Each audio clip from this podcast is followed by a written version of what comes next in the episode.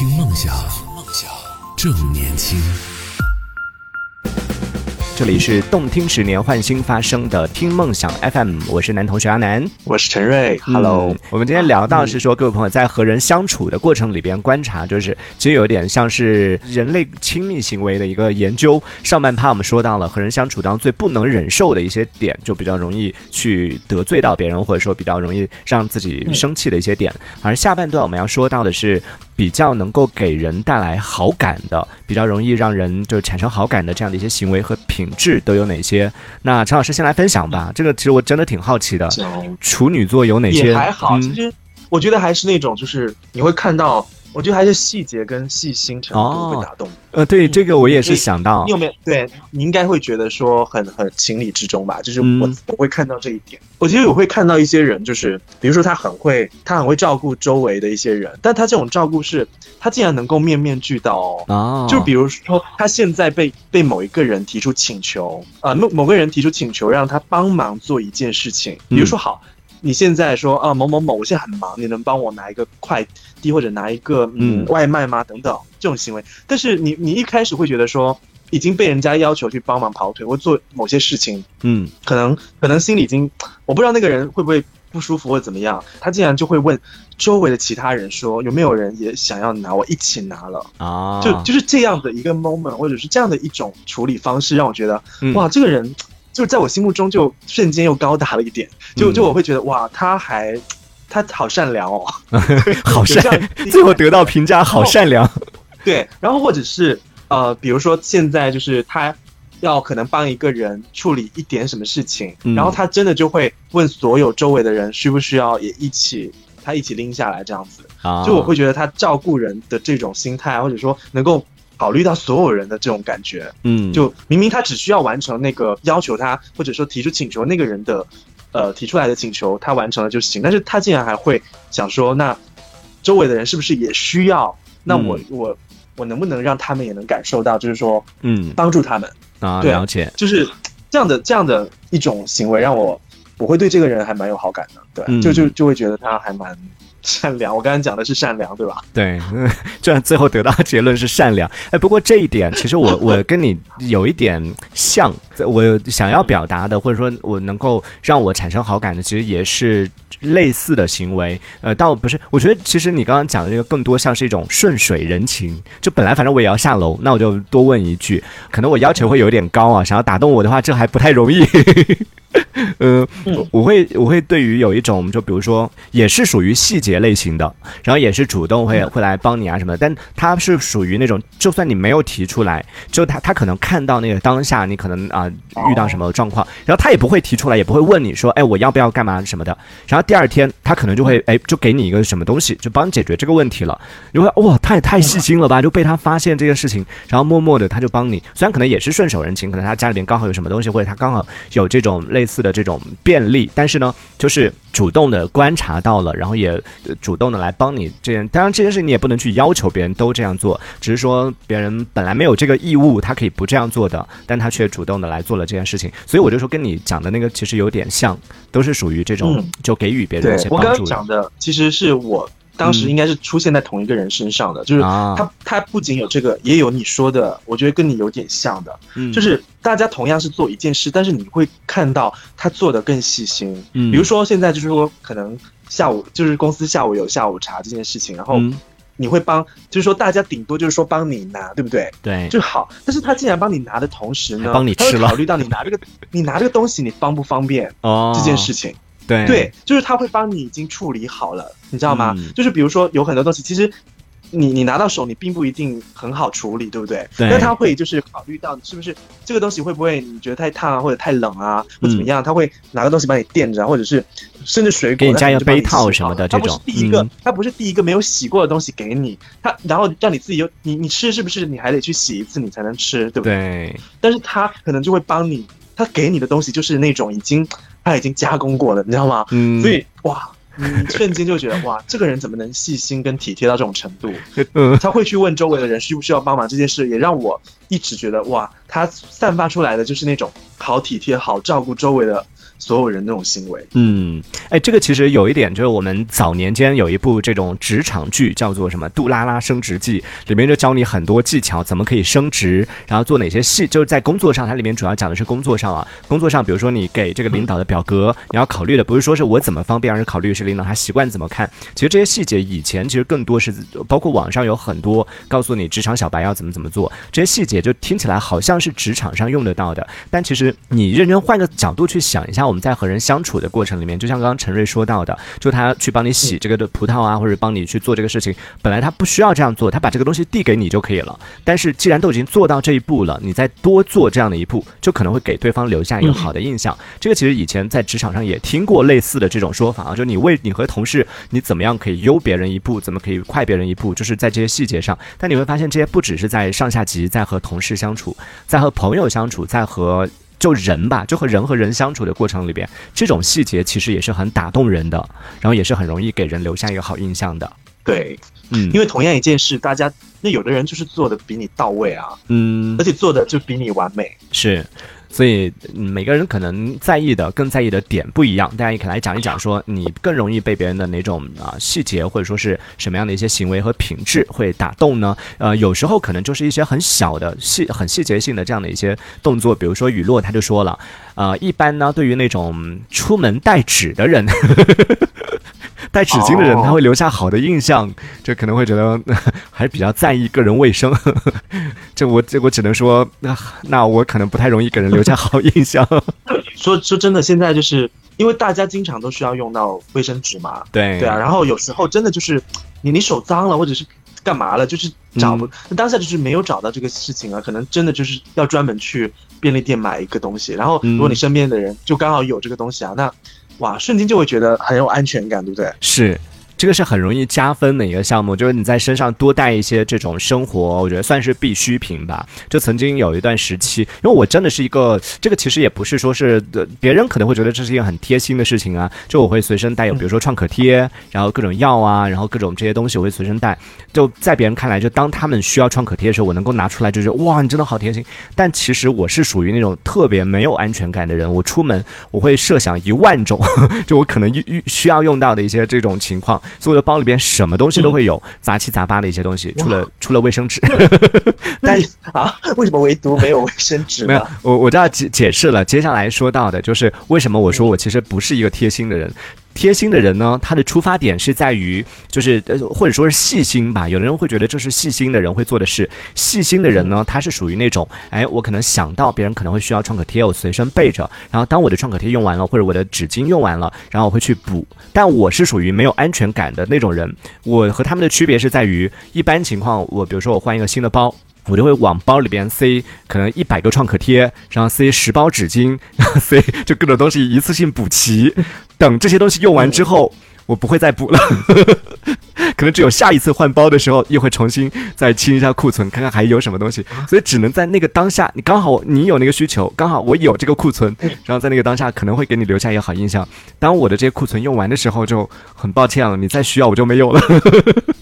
嗯，所以我说我不是一个细心的人，我只是一个没有安全感的人。在这种时候，只能看运气，就刚好有的话，那那可能能用。反倒是就除了刚刚讲到这个是你讲的嘛，就是比较容易打动你的品质，就在意细节这件事情。我作为一个相对有点社恐的人，其实我比较能够打动我的，就你我看到今天今天这个提纲是陈老师给到的，就是说什么样的人会有或者什么样的行为和品质会让你对一个人产生好感呢？我当时脑海里面浮现出来的就是，我回想了一下我和身边的朋友相处，从陌生到熟悉的过程，能够让我，我回想的是那种能够暖到我的，然后瞬间就哇，这个人好好啊，那种瞬间的，好像都是那种特别过度热情的人，就很矛盾。哦，我其实、我其实是一个很需要，就社恐的人，其实很害怕别人跟你太接近，就是没有所谓的边界感啊，这种我是很害怕。但是，就我回想到那些让我觉得能够产生好感的人，往往都是那种过度热情。就比如说，我曾经有过一个朋友，现在也是很好的朋友啊，他是属于那种。就比如说我刚刚到一个新的环境当中，然后对周围的一切不太熟悉的时候，我是处于那种独来独往的状态，然后他就会邀请我融入他们的这个团体当中，然后一般情况呢，可能就一次邀请、两次邀请，那你都拒绝的话，那可能就想说，哦，对方可能就比较识趣的，就想说啊，那这个人可能会想要自己的独处的空间，就不会再邀请了。但他属于那种五次邀请、六次邀请，还是会不断的邀请，然后就感受到，哦，他。不是只是客气而已，他是真的发自内心的想要邀请我融入到当，然后这个时候我就会放下我的高贵的矜持，没有没有，我是主要是真的是社恐，主要是社恐，然后最后最后就会其实就是那种，就其实是一个很慢热的人，但是别人真的就是不停的煽火，那你就会沸腾了，嗯，但是你真的就是前面一直都没有到点啊，嗯，可能他就是不间断的一直的加火加码，对，然后你这锅水终于被烧热了。太难烧了，真的这样才难搞好吗？呃，是 我这很难搞，但是就是我就讲嘛，这种人，这种我觉得我觉得我也有这种感觉，但是就我也是会有点类似于这种慢热的感觉，但是呢，可能没有你那么严重，但是没有我那么傲娇。那种，可能可能第三次我就会，嗯，对我就会答应那种，我至少要五次以上。对呀，你要五次以上，你真的五次以上真的，因为很多时候事不过三嘛。嗯，那你五次能等到哇，那这个真的是真的是真爱了，是吗？对对对，真的就真的可能他也不 care 你会不会再拒绝他那种，因为有一些人他真的会觉得说，如果再说了，反而会觉得是一种困扰。嗯，就就是对你来讲，可能已经对别人造成困扰，然后他就会很识趣的，就可能不再对啊，嗯，不再对你有那种感觉。其实主要的原因是因为我自己为什么会就拒绝两次以上，我还第三次为什么还不同意的原因是我不太确定，我需要非常确定对方不是出于礼貌性的就客气的跟你假客气，就如果对方只是假客气邀请你，结果你去的话，那对方其实也没有那么想。真的，那其实我觉得也不用到那么多次。不过你还真的很还蛮小心的，甚至是怎怎么说很谨慎。对，我就很害怕让对方为难嘛，以至于你知道，我身边有一个 有一个同事，就前两天他女儿刚好来单位上玩，然后呢，他就有有买了一些吃的嘛。就一般情况下，别人给我吃的，我也是礼貌性的会先拒绝。然后我那个同事跟他女儿说：“给阿南叔叔这个东西呢，你需要一直给。” 我当我当时就他算是。很懂你的，对他很懂我，就因为他女儿先给了我一次，我说我不用啦，你吃，谢谢。然后他那个小朋友就拿着过去说：“阿南叔叔不要。”然后他爸爸说：“给阿南叔叔东西你要一直给。”然后他过来一直给我，一直给我。你知道吗？我是属于那种，就是我有一段时间，就是突然间变了，就是当别人就是很热情的邀请或干嘛，我就我立刻就接受。就是我有一段时间是这样哦。我反而觉得拒绝好像是不给对方面子，或者是嗯，好像让对方的善意，好像我当时好像也跟你讲过，就是我会觉得别人散发出来的善意被拒绝，其实本身好像是也是一种伤害了。对对对。所以那段时间我就一直好像很直接的接受别人的。好意，但我我也不论大大家到底是真心还是实意，客气。反正我能感受到，我能感受到，其实大家是真的有在散发善意的时候。然后如果我能接受，我就去接受它。就是可能我会觉得说，其实我承承受这份善意，我也是还得起的。那我就会去接受它。呃，你是以这个为标准呢？人家呃，一定程度上也会啦。然后后来就是以至于我没有分寸到，就是长辈给我给我一些就是。可能我也不抽烟，但是长辈竟然给我递烟或者是干嘛的时候，我竟然 竟然也给他接下去。就某一年过年的时候，就是我竟然也接过来，然后事后就被我父母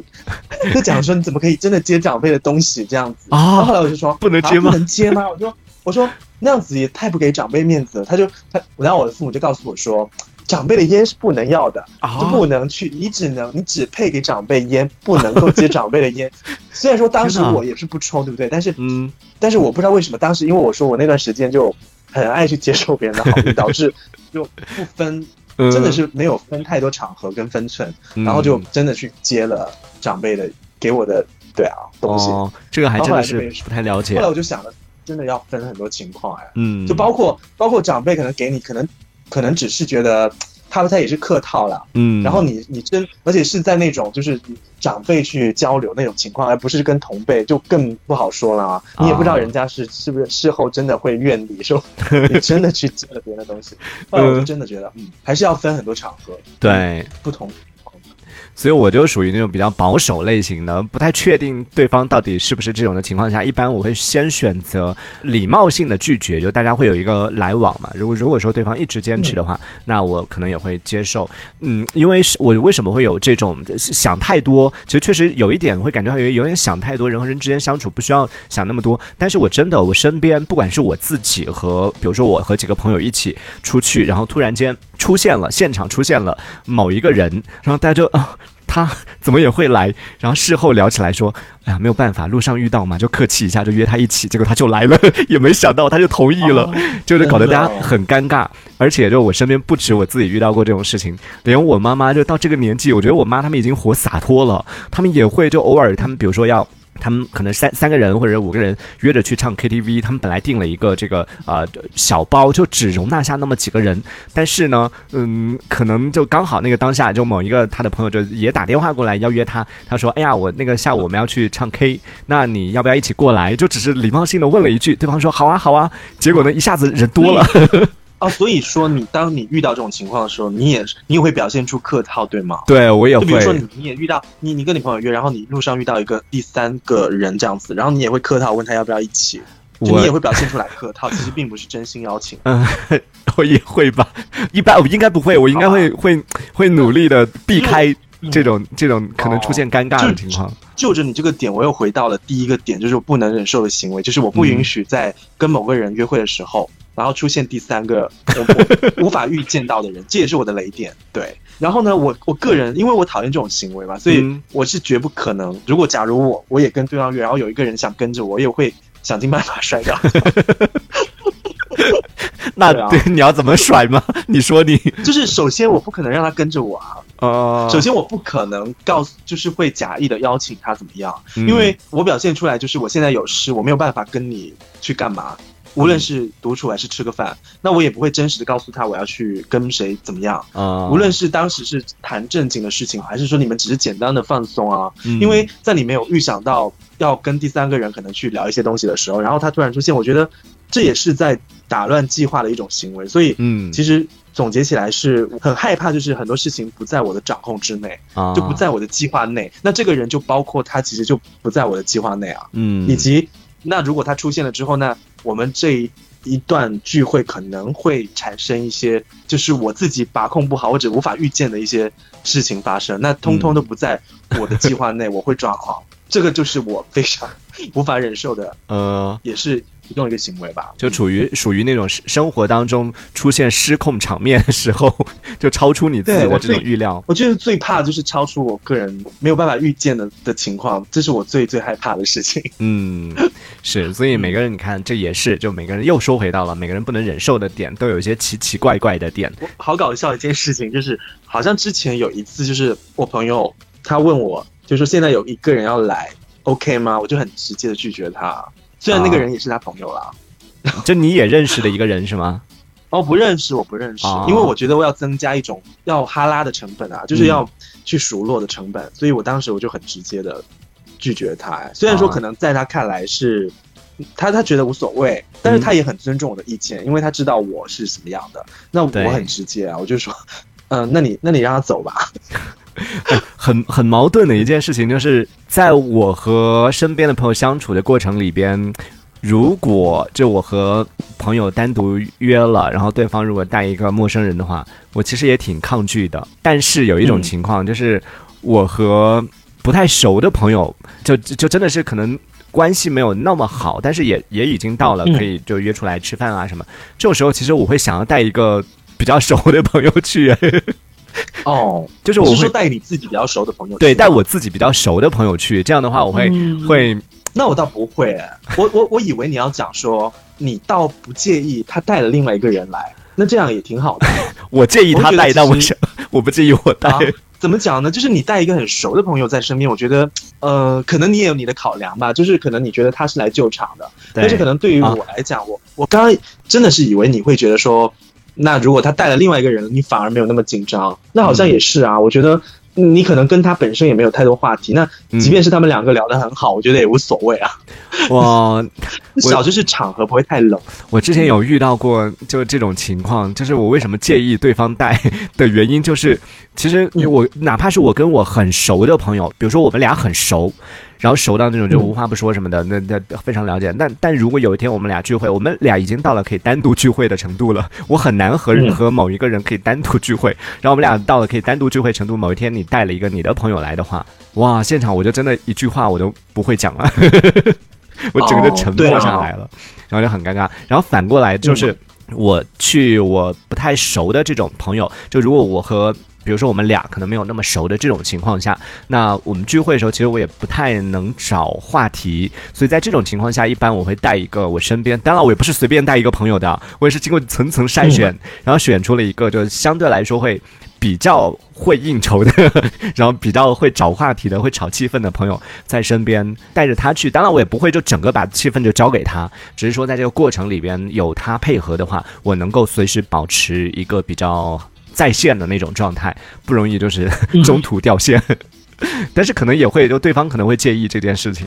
就是会比较会。对，我觉得其实还是就是不要太突然了，就不管你是要带还是对方要带，我觉得反正你事先应该跟你已经约好这个人，嗯，就是说征求他的意见。那如果至少有一个心理准备嘛，或者说你你会有一套，就是接下来要怎么去应付这样一个更新你要遇到这个人的整个状态嘛。因为不会一开始你你没有预想到，然后你不知道这种情况怎么办，然后你也不了解。现场就会变得很僵啊！对，也不要让对方就处于那种比较被动的状态，还是要跟对方先报备一声，说我今天那个刚好有一个朋友就也也在一起，那我们就一起过来喽。也没有征求你的意见，可以吗？No，只是让你有个心理准备。我告诉你，我们会一起来哦。嗯嗯，然后可能就会跟你说，那我们就改一个时间再约嘛。那我想，那太好了。